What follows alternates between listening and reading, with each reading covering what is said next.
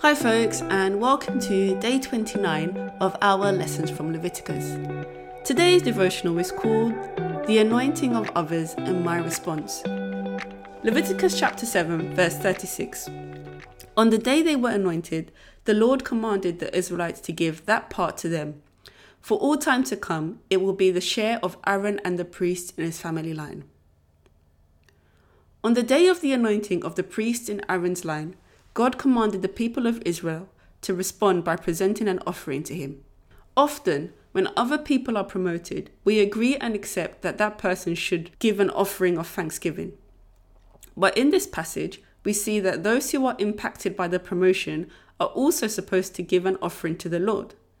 Perhaps this is because the promotion of leadership can lead to promotions, new graces, blessings, and open doors for those being led by the newly promoted or anointed leader.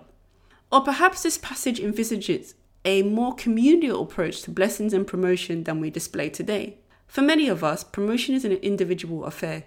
If one person is promoted, it only appears to impact them. Often, that person distances themselves from those who have not been promoted. But perhaps God expected the people to respond with an offering because, in a certain sense, they too had been promoted and were supposed to respond accordingly. Here are some questions for you to think about. How do I respond when other people around me are promoted? Am I grateful to God for a new season in that person's life?